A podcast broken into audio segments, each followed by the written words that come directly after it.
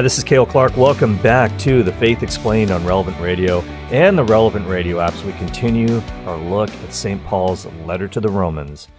Can you handle the truth? And he's going to really drop a truth bomb on us today in Romans. In fact, this is maybe my favorite part of the whole letter. When he starts talking about Abraham, St. Paul really shows his brilliance. I mean, this is otherworldly stuff. I can't wait to break this down with you. But just before we do that, just before we get into chapter four of Romans, I want to just say one more word about what we were talking about in the last episode, really focusing on chapter 3, verse 28. And this was, again, one of the great verses that uh, caused so much consternation in the 16th century and really was at the heart of many debates between Catholics and Protestants as the church was rent asunder and in Romans 3:28 we read these words, "For we hold that a man is justified by faith apart from works of the law." And as we mentioned last time, in this verse, this is one of the places where Martin Luther inserted the word alone in his German translation of Romans. So he has this verse as, For we hold that a man is justified by faith alone apart from works of the law. And, and as I said, even his own students complained about this. But he said Dr. Luther would have it so. End of discussion. So he's essentially putting himself above the Holy Spirit. He's putting himself above St. Paul. But The Holy Spirit, of course, being uh, the primary author of Scripture, Paul being the instrumental author. But this is not what Paul wrote. And the one time in the New Testament where it uses that term faith alone of course is in James 2:24 where James writes and of course he is writing under the inspiration of the Holy Spirit. You see that a man is justified by works and not by faith alone. And of course he's talking about father Abraham. So it's very key and very apropos because of what we're going to say in just a few minutes. But one thing I wanted to add which we we kind of ran out of time in the last episode was in Scott Hahn's commentary on Romans, he shows that th- this this type of misunderstanding of Paul, this idea that one can simply get by on faith alone, it wasn't new to Martin Luther. People used to have these ideas in the early centuries of the church as well, but luminaries such as Origen, such as St. Thomas Aquinas, St. Augustine, they rebuked these theories. So Hahn has some very, very helpful quotes from these guys, and I wanted to share them with you because they're really powerful. Now, Origen of Alexandria, he was a favorite of Pope Benedict XVI. In fact, uh, Pope Benedict had, I believe, at least one Wednesday audience talk dedicated to Origen. Now, he wasn't canonized, Origen of Alexandria. He lived from uh, 185 to 254 AD, so late second, early third century. But he was a brilliant scholar, and he, he was kind of an ascetic as well. But he had some ideas that maybe were a little off kilter. But but the whole package, it's not to be thrown out. The baby with the bathwater. And, and like I said, Benedict loved this guy. Here's what he said about this, by the way, in his commentary on Romans. This is Origen of Alexandria. He said, "quote Let believers be edified." So as not to entertain the thought that because they believe, this alone can suffice for them. On the contrary, they should know that God's righteous judgment pays back to each one according to his own works. End of quote. Okay, so Origen says belief alone is not enough. And Paul says this too, as we know, way back in Romans chapter 2. What does he say starting with verse 6? He will render, God will render to every man according to his works or his deeds. To those who by patience and well doing seek for glory and honor and immortality, he will give eternal life. But for those who are factious and do not obey the truth, but obey wickedness, there will be wrath and fury. There will be tribulation and distress for every human being who does evil, the Jew first and also the Greek, but glory and honor and peace for everyone who does good, the Jew first and also the Greek. For God shows no partiality. And that's Romans chapter 2, verses 6 through 11. All right, so let's move on through history a little bit. Let's talk about St. Augustine. What did he say about this topic? Now, St. Augustine is kind of a, a darling of both Catholics and Protestants. Uh, they both find evidence. Now, he, of course, he was Catholic, but many Protestants think he kind of backs up their theology. And it's interesting because um, Protestants tend to call St. Augustine St. Augustine. It's not it's not a blanket statement, but I've noticed that that's usually the case where Catholics refer to him as St. Augustine. Having said that, um, Augustine of Hippo, of course, uh, not only a saint but a doctor of the church, lived from 354 AD to 430 AD. Now let, let's let's see what he says here about this this whole idea of whether belief alone is enough, faith alone is enough. Let's see this. He says in a quote, and by the way, he's talking here. This is his his, uh, uh, in Augustine's writing called "On Faith and Works," and he said, "quote We feel that we should advise the faithful." That they would endanger the salvation of their souls if they acted on the false assurance that faith alone is sufficient for salvation, or that they need not perform good works to be saved. When St. Paul says, therefore, that man is justified by faith and not by observance of the law, he does not mean that good works are not necessary, or that it is enough to receive and profess the faith and no more. What he means, rather, and what he wants us to understand, is that man is justified by faith even if he has not previously performed any works of the law. End of quote. And this is exactly the point, by the way, that St. Paul is about to make when it comes to Abraham that a person is justified by faith even if he has not previously performed any works of the law. But he's talking about that initial justification, how we get right with God to start off with. But then afterwards, our deeds do matter because they show that we're continuing to partner with God, that our faith is working out, as it were, the way that we live our life. Okay, one more. One more. Let's go with the angelic doctor of the church, of course, St. Thomas Aquinas, who was operational from 1225 AD when he was born to 1274. He died at the very young age of only 49. It's incredible. It's staggering what he accomplished in his short life. If you want to get a little biography of St. Thomas Aquinas, read The Dumb Ox by G.K. Chesterton. Now, why is he called The Dumb Ox? Well, read the book. but it, it's a fantastic little book on Aquinas. And even Aquinas scholars were amazed that Chesterton was able to pull that off in such a short, slim volume, considering he, that wasn't really his area of expertise, but he did such a good job at capturing the essence of his teaching. Okay, what does St. Thomas Aquinas say about this? Quote, some have been frequently deceived about sinning with impunity, believing that faith alone is sufficient for salvation, according to John 11 26, which says, Whoever lives and believes in me shall never die. Now, just to, just to interject here, uh, John 11 26 is where Jesus is speaking to Martha just before he raises her brother Lazarus from the dead. It's a resuscitation, not a resurrection. But having said that, still pretty stupendous. And, he, and Jesus says to her, Whoever lives and believes in me shall never die. Do you believe this? Now, another thing we should point out here, too, when it, when it comes to belief, the word believe in the New Testament does not mean to intellectually assent to something. Okay, Jesus is Lord, Jesus is God, Jesus is risen from the dead. Okay, I, I buy that. I intellectually know that. That's not what it means. Believing goes beyond this.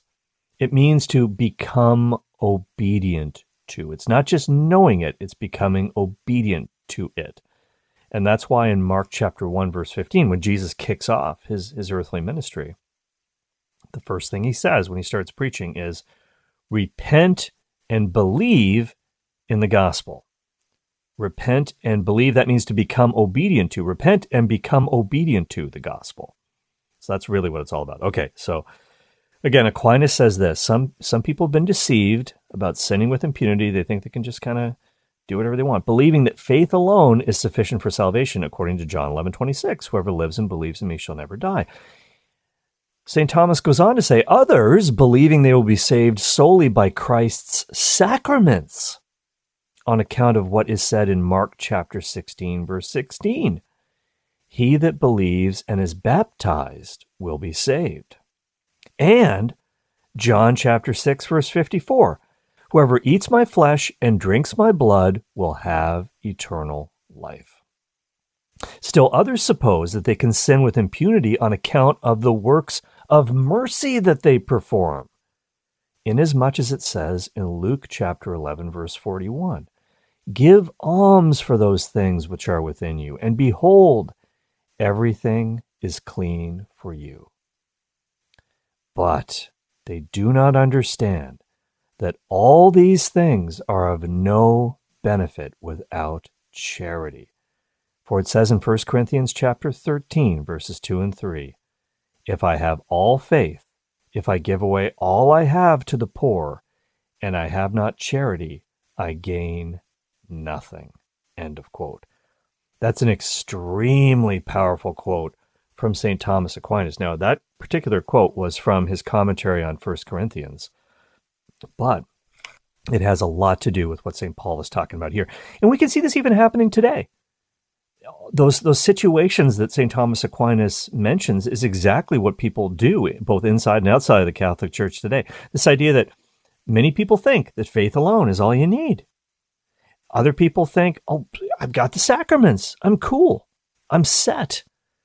What, what Jesus say in Mark 16, 16? Whoever believes and is baptized will be saved.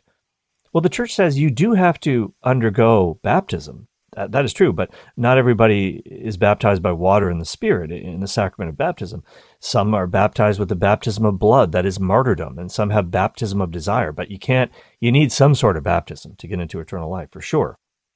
But some people think the fact that they've received baptism, that their names are enrolled, they've got the baptismal certificate, that's a free ticket to heaven. Not the case. Not the case. It has to be ratified. The Catechism speaks of people who have the indelible mark of baptism on their eternal soul who will be in hell because they did not remain obedient to Christ. They didn't stay in a state of grace. And when they fell out of a state of grace, they didn't get back into it with the sacrament of confession. And this last example that St. Thomas gives, how often do we see this? This idea that all you need is sort of social justice give alms. I give to the poor. I, I work. I work at a, at a, at a food bank. I, I, I help homeless people on the streets. That's, that's that's fantastic. That is great stuff. Like keep doing it by all means. But that you cannot earn your way into heaven with these types of deeds.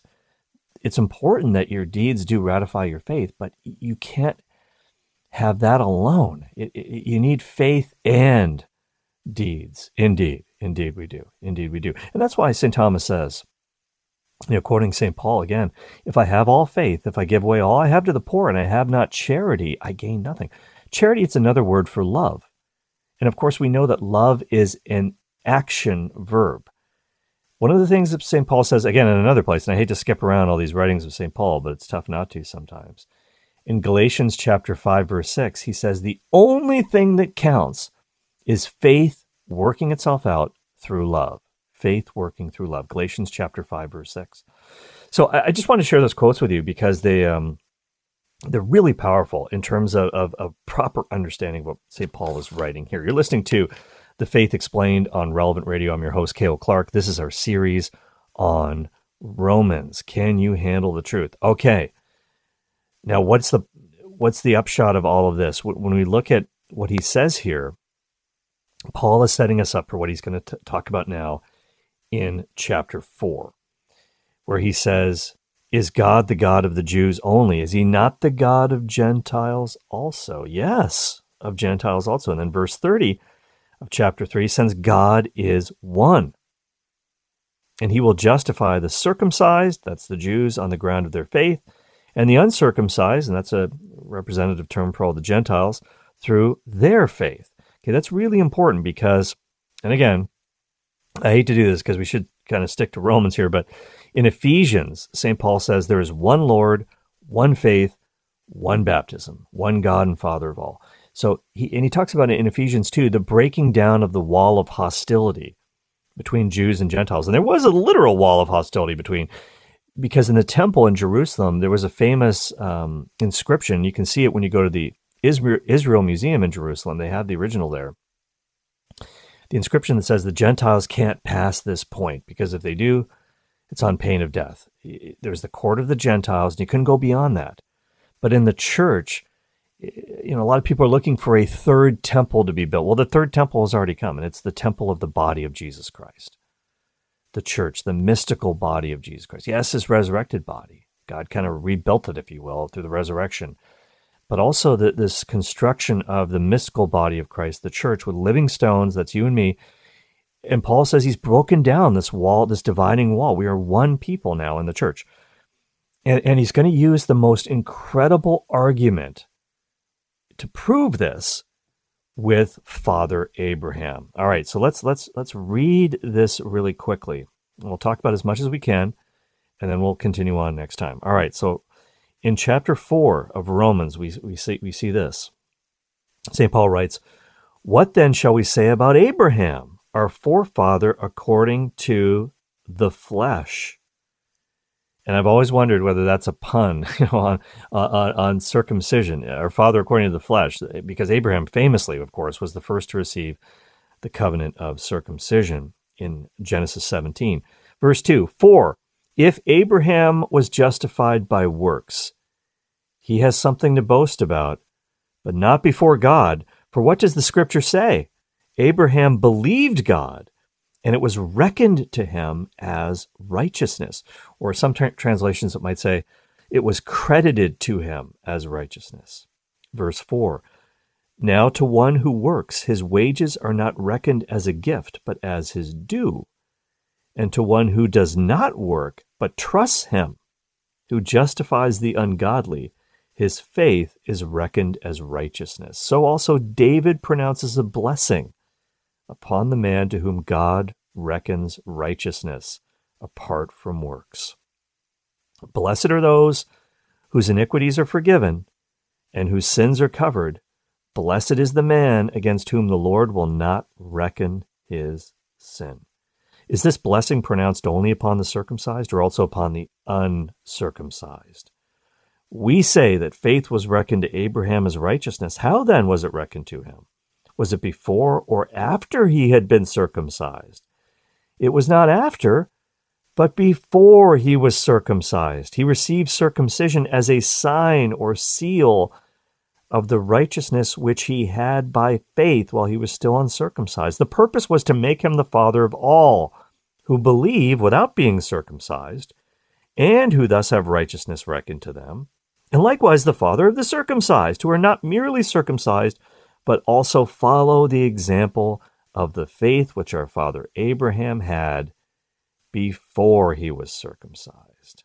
Let's stop there for a second.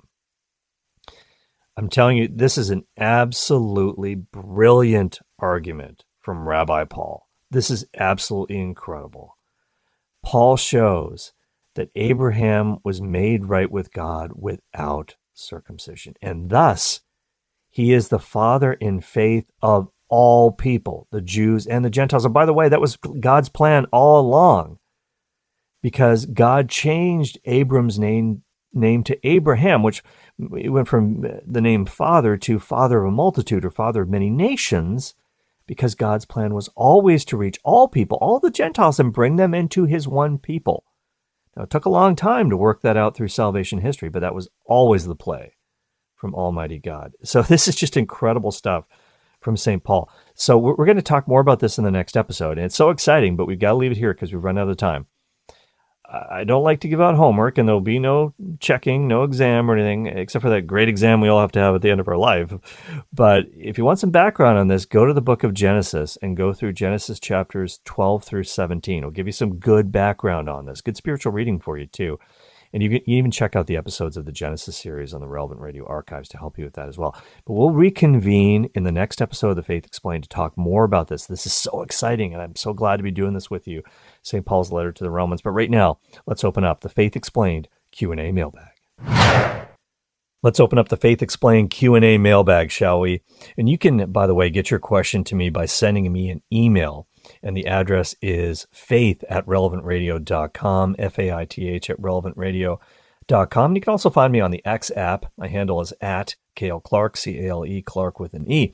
And uh, this message, uh, this question comes to me via email from Brenda, listening in Phoenix, Arizona on Relevant Radio 102.9 FM, one of our great FM stations in the United States. And here's her question. Uh, she writes, Hello, Cale. My husband was baptized as an Episcopalian, and I was baptized Lutheran. We were married at Stadium Vineyard Christian Fellowship. We've told our story many times before receiving the Catholic sacraments. Ten years later, we are now seeking the sacrament of marriage. Our priest continues to give us communion. Our friends who know us are confused. Why do we have to take all these premarital classes? Catholics who do not know us well respond with, You evil, full of sin sinners. Why are Catholics so mean saying we are living in sin? Thank you. Signed, Brenda. Okay, Brenda, I, I have to tell you, I, I want you to write me a follow up email here because I'm a little confused by this email as well. Uh, there's a lot of information that I'm missing here. Now, you, said that your husband was baptized as an Episcopalian. Now, for those that don't know, the Episcopalian communion is what they call the Anglican communion, or the Anglican church. It's not really a church because they don't have valid sacraments, but you know what I'm talking about. And that's what the Anglican church is called in the United States, the Episcopalian church. And uh, Brenda says that she was baptized as a Lutheran. So if they're both valid baptisms here, then we have actually a valid sacramental marriage already, even before you guys came into the Catholic Church. So I, I, I'm I'm a little bit confused here. This is how somebody becomes a Christian, by the way. It's through baptism. It's not by simply believing something about Jesus, right? In the letter of James, it talks about even the demons knowing who Jesus really is, and they shudder. They're scared. I mean, they know who he is and they know the power he's got, but they're still demons. They're not. They're not good angels because they've rejected him. And so it's not just believing in Christ; it's being baptized. That's how you actually formally enter the church. Those who believe but are not yet baptized, we call them catechumens. They're in the catechumenate. Some of them might be in the RCIA program, which is kind of the modern version of that. So if uh, if a couple is coming into the Catholic Church from a Protestant background, and they're both validly baptized, that is, they're baptized with water and in the name of the Father and of the Son and of the Holy Spirit, and they are married, we're presuming that that's a valid baptism and a valid sacramental marriage, because a sacramental marriage is between two baptized persons. There can also be valid natural marriages as well. So we'll get into that in, in just a second. So here, here's some some things that you need to know about this if you're listening, just uh, in general marriages between non Catholics.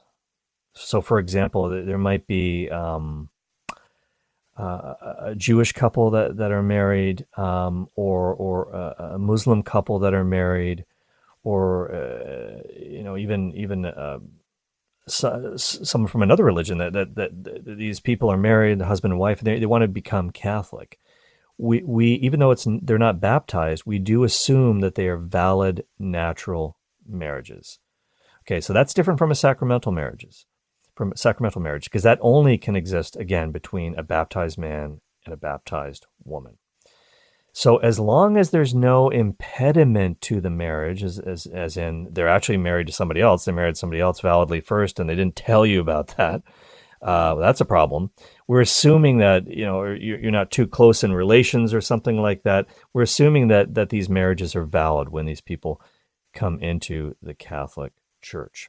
Now that's a different situation from when a spouse is Catholic and the other and the other spouse is not Catholic. That's that's a different situation. That's called a mixed marriage. But we're not going to talk about that right now. That gets that gets us down a, a, a bit of a rabbit hole there. But I, I'm confused, Brenda, about a couple things in your question. I don't, the question I have is Were you formally received into the Catholic Church, you and your husband? Because you said that you've been receiving the Catholic sacraments. And you also said our priest continues to give us communion. And if that's the case, if you've been formally received already into the Catholic Church, let's say at the Easter Vigil one time, then you're Catholic, and there's no problem with you receiving sacraments like the Eucharist, assuming you're well disposed to receive them. You're in a state of grace, uh, and if you're not in a state of grace, you need the sacrament of confession, right? But but if you're if you're not yet Catholic, then the priest should not be giving you the Eucharist until you formally enter the Catholic Church. So I'm a little bit confused because I don't have all the information, Brenda. So again, you can you can write me back, you can email me back with the rest.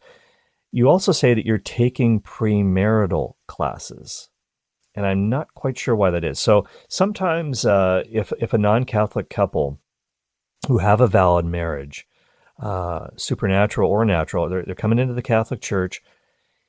They're when they're baptized, they're their marriage is, is sort of supernaturalized in a certain sense. But sometimes maybe people don't get the the training in marriage that they ought to have. They they didn't get enough preparation for marriage. So sometimes the priest will ask them to maybe take some classes on what the sacrament of marriage is all about. So that could be what's going on with you. Um, but I'm also kind of wondering because you you say that some Catholics who don't know you well are saying you evil, full of sin sinners to you and they're also saying that you're living in sin. Well, like I said, if your marriage is valid, sacramental, sacramentally or naturally, you're not living in sin. So I, I don't know why they would say that. So I think I think I'm missing some information about this. Now, in terms of these uh, Catholics that you know who are saying these things to you, I, I would say to them, uh, I don't know if that's the approach. If you want to get people on your side, saying you evil, full of sin sinners. Now, sometimes it is. Sometimes it is. Um, John the Baptist, of course, that's that's essentially what he said to the Pharisees. You brood of vipers who warned you to flee from the wrath that is to come. It's almost like he wants the hammer to be dropped on him in a certain sense, what it seems like. But no, it's it's strong medicine. Of course, he wants them to be saved as well. And, and telling people the truth, sometimes uh, in a way that kind of grabs their attention, that does get certain people to repent, for sure. Everybody's different. Everybody has a key that unlocks their heart. And sometimes it's not the gentle turning of the key, to open the door. Sometimes it's kicking the door down, like like John the Baptist. Oh, you evil, full of sin sinner. Oh, that might actually work with some people as a cold approach. Some people need a, a bit more of a pat on the back than a kick in the pants. But I, I would s- simply say this, uh, Brenda, write me back. Tell me some more information about your situation, and then maybe I can answer your question a little bit better. But I hope that what I did say was helpful information for you about how the church looks at marriages of those who are coming into the church and for those listening, hopefully that was enlightening to you. And, and anybody else listening today can write into me as well. The email address is faith at relevantradio.com. I'll try to answer your question as best I can. Find me on the X app at Cale Clark, C A L E, Clark with an E. And I'll see you in the next episode of The Faith Explained. You can also catch me every day, 5 p.m. Central, right here on Relevant Radio, The Cale Clark Show. God bless you and talk to you soon.